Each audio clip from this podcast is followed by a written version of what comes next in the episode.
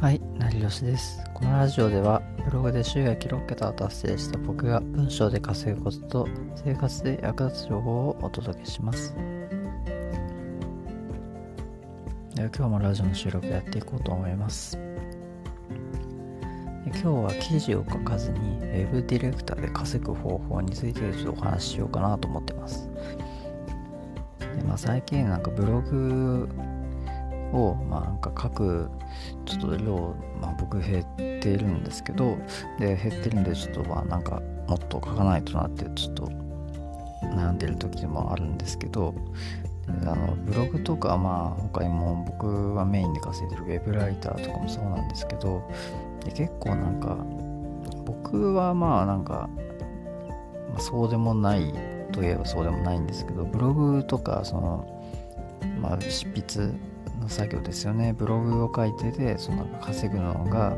ま、しんどいとか。でウェブライターもなんか案件がなんか多くてなんか時間が足りないみたいな。やっぱそういうの結構悩んでる人って結構多いんじゃないかなと思うんですよね。でブログで稼ぎたいっていう気持ちはあるけどなんかそのままあのライティングをたくさんなんかするのがしんどいみたいな。そういう人って結構多いのかなというふうにちょっと僕もなんかいろいろ情報収集をしててなんか思ったんですよね。でなんかもっとあの書かずになんか稼げるようになりたいとかっていうふうにもまああわよくばなんか考えてる人もなんか中にはいるんじゃないかなと思うんですよ。でやっぱできればその働く時間もなんか減らしたいみたいな。でまあそれはすごいなんか思ってる人たくさんいるともっとたくさんいると思うんですけどでまあなんかもうそういうなんかブログも書くのもしんどいしなんかウェブライターやってるけどなんか案件が多くて時間がないみたいな、まあ、そういう人はなんかあのぜひなんかウェブディレクターを体験してみるべきなんじゃないかなと思ってます。でこれはまあ僕のあのもちろん体験ではあるんですけど実際に僕がまあ会社員時代あのえっ、と確かプログラミングですね。プログラミングをなんかあのコーディングとかなんかやってて稼いでる時に、まあ、同時に副業やってたんですよね。で、会社員でそのプログラミングやりながら、それで、えー、まあ、その会社の仕事働いてる以外の時間で、副業でウェブウェブディレクターをやってたんですよね。で、ウェブディレクターってじゃあ具体的に何やってたのかっていうと、まあ、いろいろそのライライターのなんか、あのメールでライターとメールでやりたりとか、やり取りをなんかしてたりとかしたんですけど、まあ、ちょっと今回はまあそのあたり、まあ、ちょっと具体的にお話しできれば、まあ、結構なんかもっと、えー、時間を作る方法とか時間を作りつつさらに稼ぐことができるっていう、まあ、方法を結構身につけられるんじゃないかなというふうにまあ思ってます。で、まあ、今回お話しする内容っていうのは、まあ、記事を書かずにズバリ稼ぐ方法とまあ、そのなんかあと、まあ、ついでに Web ディレクターで効率的に稼ぐコツとかまで話せればいいかなと思ってます。なので、まあ、今後今ブログを、まあ、稼ぎたいけど、あの書いていくのがしんどいとか、まあ、Web ディレクターをなんかやってみたいとか、Web ライターで、まあ、稼いでるけど、まあ、案件多くてなんか全然時間足りないとか、なんかもっと書かずに稼げるようになりたいとか、まあ、できれば働く時間もっと減らしていきたいとかっていうふうに考えてる人は、まあ、今回の話っていうのは結構、まあ、そこそこ有益なんじゃないかなと、えー、思っています。では早速、えー、本題に入っていきます。で、まあ、記事を書かずに稼ぐ方法なんですけど、まあ、基本的なこの Web ディレクターの稼ぎ方ですよね。でそれに関しては、まあ、大まかな流れとしては、えまず案件を受注する。で、その案件を受注したら、そこからまず外注をする。で、その後に外注して、まあえー、その作品が仕上がったら納品するっていう、まあ、これだけですね。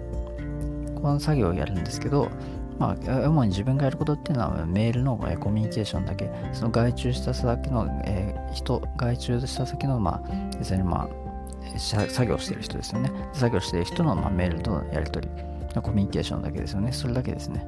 で、それで、まあ、終わった作品をなんか納品、クライアントに納品するとか。で、そういう作業だけですね。だから、まあ、こう、まあ、今話した内容ですぐわかると思うんですけど、まあ、一切そのブログを書いたりとか、なんかそのウェブライターの案件をこなすとか、そういうことは一切ないんですよ。それで、まあ、結果的にその報酬を、報酬を、まあ、その、その外注した費用を除いた分、除いて余った分が、まあ、自分の報酬になるってことですよね。で、これがウェブライターの稼ぎ方なんですけど、まあ、僕もこれをかなり案件数こなして、まあ、実際に会社員時代、ま、稼いだことがありましてで、まあ、ブログとか、まあ、そのライター案件とかでも一切書かなくてまあいいわけですね。で、まあ、こういう仕事はもうライティングがなんかしんどい人とか、まあ、たくさん書くのがもうしんどいし書きたくないっていう人こそ、まあ、向いてるんじゃないかなと思ってます。まあ、僕も確かになんかこうブログとか、まあ、書くのも別にそんな嫌ではまあないしウェブライターでその書く書いて稼ぐっていうのは別にいいんですけどたまになんか自分がこれ書くべきな案件なのかとか自分が書くべき内容なのかって思うことって結構ありませんかねでそれをなんかできれば外注したいなって思ってるところを、まあ、外注をして代わりに書いてもらうとかっていうことをやっぱやるのがまあいいんじゃないかなというふうにちょっと思ったりとかする時もあるんですよね。でそれを実際にライター案件とかの場合はこう実際に例えばなんか僕の場合だとなんか僕がなんか以前ま出会い系のこう記事の執筆を受注したことがあるんですけど、ま、それで出会い系の記事で執筆って、ま、出会い系のに関する知識とか別に自分は全然そのすごい豊富でもないからなんかこれ外注した方がいいんじゃないかなとかっていうふうに思ってでまあ実際になんか外注とかなんかあのしたりしたんですけど、まあ、その案件はなんかそんなに継続することなくすぐ終わったんですけどまあでもなんかそういったなんか自分がなんか、まあ、得意じゃない領域っていうのをなんかうまく外注してで代わりに書いてもらって稼いでま実績を作る。っていうのも全然ありかなと思っていて。でなんかそのやっぱりなんか外注してなんか外注したらなんかどんどん自分の手取り分が減るじゃないかみたいな話あると思うんですけど別にそこはそこで別に取り分は減ってもよくて何が目的かっていうとその稼いだ実績を作るっていうことが結構目的かなというふうに思ってます。でそこで稼いだ実績を作ってさらに大きい案件を実績がどんどん増えていって大きい案件を受注する確率が高くなるっていうことを高められればより近づければ別にいいんじゃないかなと思いますね。でウェブライターでまあ、稼ぐ場合ですよね。今のウェブライターで稼ぐ場合なんですけど、まあ、具体的にまお話をしていくと、まずやることとして営業メールをま大量に送るわけですよね。営業メール、ま、クラウドソーシングとかのサイトとかで営業メールを大量に送る。で、受注したら、ま、ライターを、えー、募集する。案件をまあ無事受注することができたら、ま、すぐにライターの募集を、え、たくさんかけるわけですね。これをま概要欄のなんか応募文とかを、まあ、たくさん、えー、テンプレート用意して、まあ、どんどんライターの募集をかけていきます。で、その後に、まあ、実績がある人を、えー、採用することですね。これ結構大事なんですよね。あのまあ、すぐにそのライターを募集かけて、なんかすぐにあの採用しないとっていうふうに思う人もいると思うんですけど、まあ、そこで焦らずに、まあ、ちゃんと実、えー、応募その応募がたくさん来た中で実績のある人をちゃんと採用することっていうのはやった方がいいですね。で、まあ、この補足として、まあ、メッセージが早かった人の対応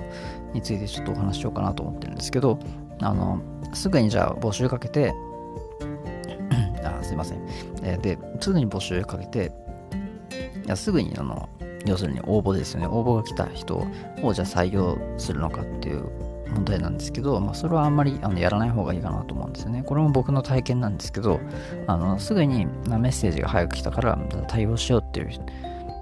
としてもなんか実績がなんか例えばそのメッセージが早く来たからその部分はいいとしてもその実績はなんかそこまででもなかったなっていう。でもこの人はちゃんとなんかメッセージが早かったしなんか応募早かったし結構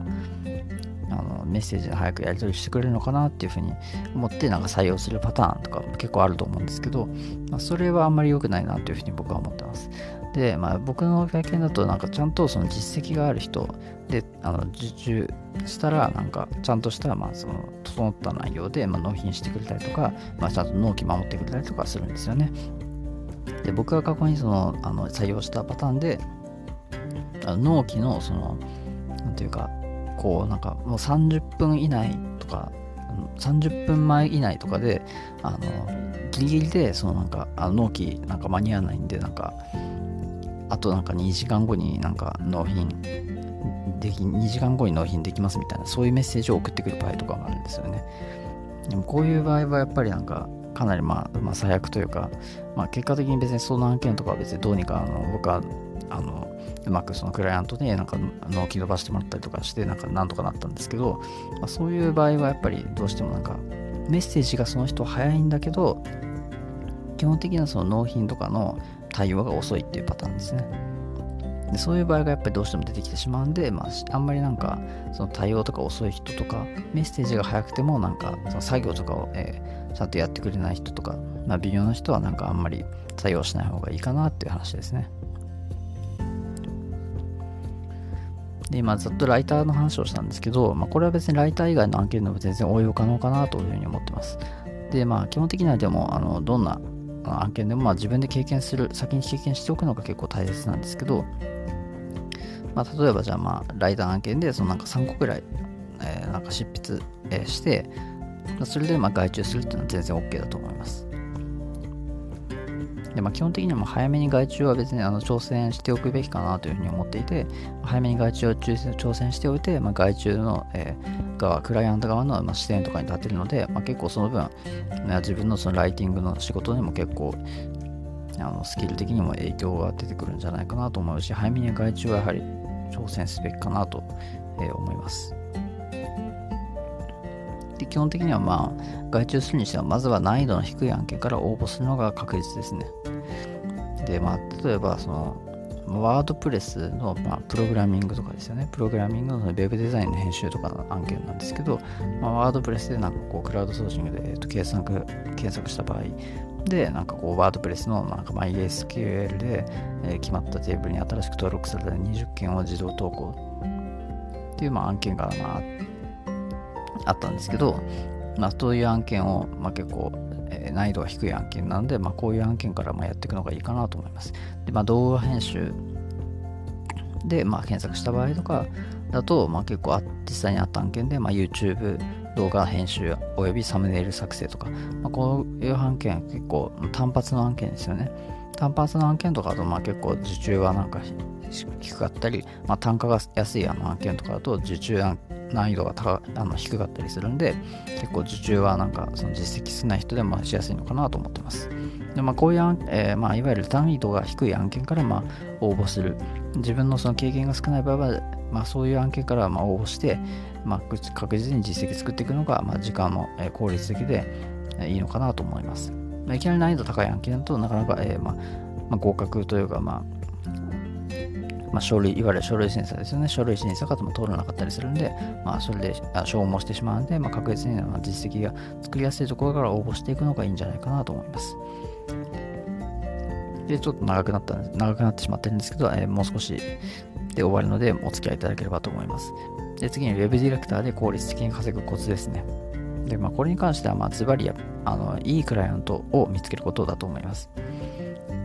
まあ、いいクライアントとやっぱり仕事しないと、な結構効率悪くなってしまうんですよね。なかなかなんかその、すぐになんか切られてしまう案件とか、やっぱ受注もコツコツやっていると、なんかなかなかその自分の効率っていうのは上がっていかないと思うんですよね。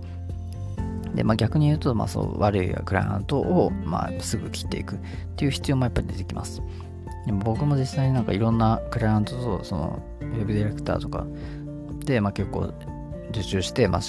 いろんなクライアントと仕事してきたんですけど、やっぱり中には悪いクライアントとか、なんかメッセージのやり取りがなんか、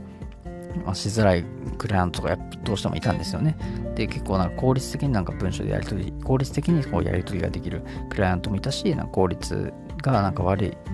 結構クライアントとかなんかメッセージのやり取り、連絡が遅いクライアントとかもやっぱりいたんですよね。で、そういうなんかやっぱクライアントはどんどん、すぐ切っていくべきだなというふうに僕は思ってます。で、次に、まあ、今よりその、さらになんかこう、成果を出す方法ですね。あの、やっぱりなんかこう、ライターでなんかじゃあ案件どんどん積み重ねていって、で、なんか今よりもっとなんか、いい案件を受注したいなっていうふうに考える、えー、ことって結構あると思うんですよね。でその場合は、やっぱり自分の実績を増やすのがまあ早いのかなと思ってます。で、まあ、そうすることによって、まあ、いい案件をどんどんさらに受注が、えー、しやすくなるからですね。まあ、例えば、その現状、まあ、ライター、単価が0.5円を、ま、自分で受注した実績がある。でそこからじゃあ外注していくと、まあ、それ相応の、ま、案件が自分が受注ができるわけですね。で、まあ、それでさらにいい案件を、えー、受注するんだったら、ま、自分で単価1円の案件を受注しておく。っていうのがいいんじゃないかなと思います。そうすることによって単価1円とかそれ以上の案件をさらに受注がしやすくなる。あ、そういう状況にま作りやすくなるかなと思っていてでその単価0.5円の、ま受注した内容とかから、まあ、その単価1円のレベルで受注をして学んだことっていうのは結構いろいろあると思うんですよね。でその学んだことを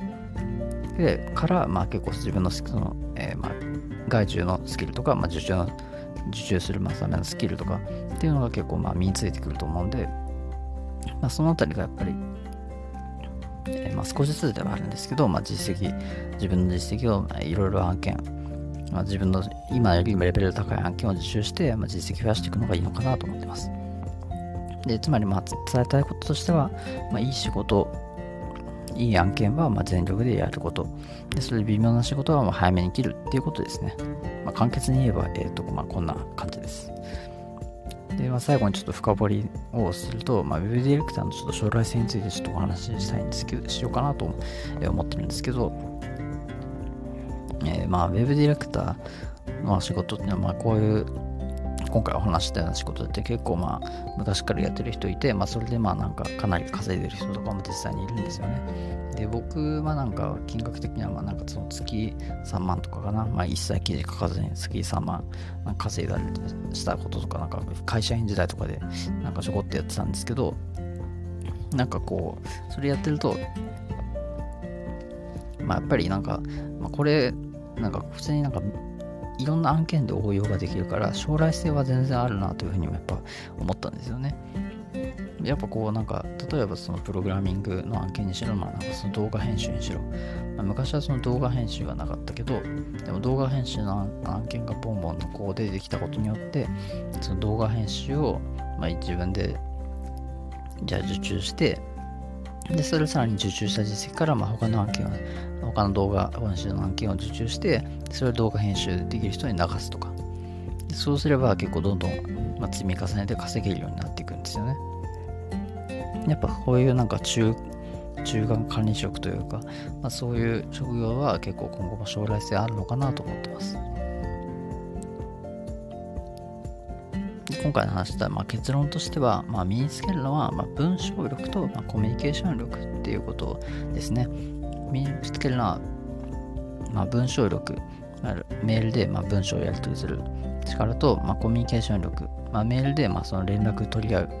コミュニケーション力っていうのが結構必要かなと思ってます。まあ、それは、えーまあ、どんな案件にしろ、まあ、結構重要かなと思っていて、まあ、ウェブライターとかプログラミングとか、まあ、今回話した動画編集とかにしろ、まあ、他の案件にしろ、まあ、文章力とコミュニケーション力はもう抑えておけば、まあ、ウェブディレクターで稼ぐことは全然可能かなと思ってます。で基本的にこのウェブディレクターは、まあ、僕もそうですけど、会社員をしながらあ稼げる副業だと思ってます。僕も会社員時代に、まあ、そのウェブディレクターの副業で、まあ、結構、えー、そこそこ稼いだりとか、まあ、したんで、今会社員やってる人とかも Web ディレクターで少し、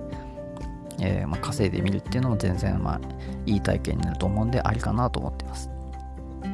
で、新しい仕事をあの勉強しておくとさらにま稼げるように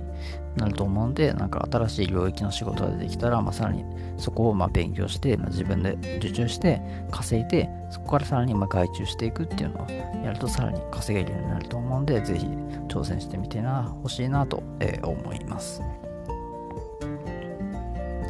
で今回の話は、ま、これで以上です。最後までご視聴いただきありがとうございました。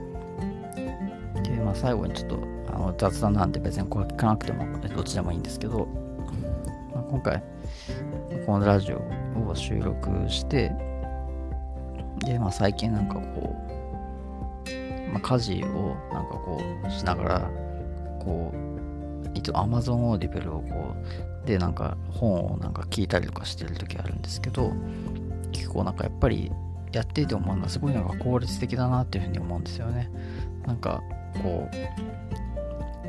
普通に本読むと、こう、手元にこう、なんかスマホとか、